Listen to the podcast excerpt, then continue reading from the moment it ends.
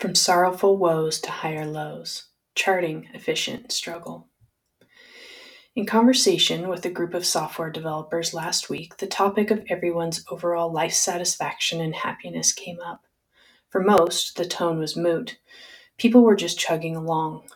During my turn of sharing, I highlighted some of the things our family is going through bit of flooding in our basement, water drainage issues, company communication issues, ongoing timelines, etc.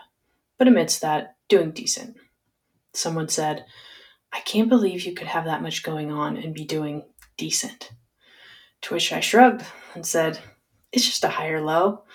We go through the cycle of continuous challenges and triumphs. The goal to me seems to be not staying stuck in a loop, but rather spiraling up and out. Hence, the higher lows. I've never thought of it like that, a friend said, laughing. I laughed too and said, Me neither, but fortunately or unfortunately, I've had the opportunity of experiencing a lot of lows and a lot of comebacks. So the goal became to just start making the pitfalls higher lows. Everyone kind of nodded, hemmed and hawed a bit. It's all about struggling efficiently, I shared, words I've heard from mentors like Jamie Wheal and Steven Kotler when learning how to induce, propel, and cultivate our own unique flow cycles. As a peak performance coach, the first assumption of others is that the peak is all about getting high, optimizing, being our best selves, hashtag live your best life. And at times it is. There's gotta be juice to get up and out of bed in the morning. But the truth about flow and peak performance is that you have to get really good at struggling. You have to remember who you are, what you're doing, where you've come from, who is worthy of standing next to you, and where you're going amidst each earth shattering low. Some people call it character. Rather, the ability to come to know one's true self when the shit truly hits the fan. The struggle is where the juice is made. The struggle teaches one what they will and will not stand for, to lay boundaries and signposts for themselves and those they love. Our principles and values are etched into our psyches throughout these struggles. Who did you love? How did you treat them? What did you give? How did you serve? All comes rising up when everything has boiled down to the bottom line. Sounds pretty scary, actually. I was only thinking of myself. I never gave an ounce of care to anyone but my family. I messed up. And it's beautiful. For these are the moments that we can grab the reins of our own redemption. Now I think of others, especially when I'm hungry and give food away. Now I treat so many families as if they are my own. Now I realize the mess up, the low, and that it is the catapult for the greatness. Do we need to locate our center? Or does it locate us through these moments of struggle and joy? When I have conversations with people who intrigue me, there are moments throughout the exchange that I feel located. Ah, I've been heard. They see me. Not in a way of reflective listening, just repeating what I've said, but in a way that takes an honest presence of another, feeling into themselves, listening within and listening without.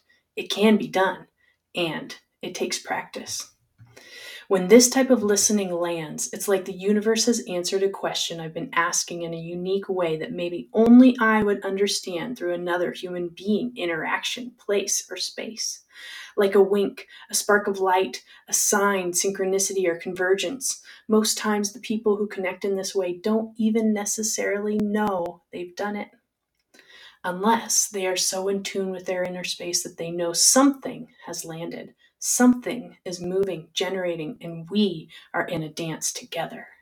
We don't need to know why we are dancing or necessarily what the song is. We just need to keep going.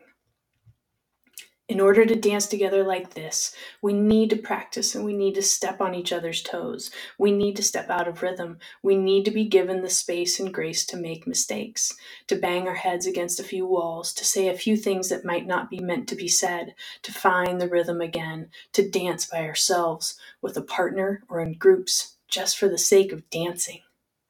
These are the types of mistakes, misgivings, and pains that used to demolish me towards inefficient struggle. I can't do it. This will never work. What's the use? On a silently repeated record vibrating throughout the back of my mind. But it's like knowing that we're going to mess up, that things won't go our way, that they won't go to plan is a part of the plan, helps the struggle be more efficient. A misstep turns into a higher low because my next step is right in tune again. I don't feel sorry for stepping out of tune. I feel grateful. The course correction happens instantaneously, and we are still going, and this is a part of the dance. I challenge you to give yourself the grace and space to have higher lows, to celebrate the moments of anguish, frustration as a turning point, an opportunity to course correct. Become unafraid of these moments, and like a mentor of mine has said, do not be afraid of the dark. Light a fire.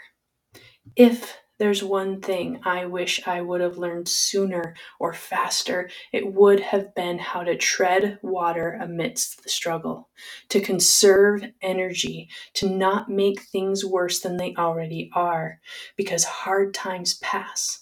We all get up for another day and we can get right back on the path we were charting anyway. That is, unless you've learned something new to shift it. Struggle efficiently, friends, and you'll be the lifeboat you were always looking for. Till next time, Lara.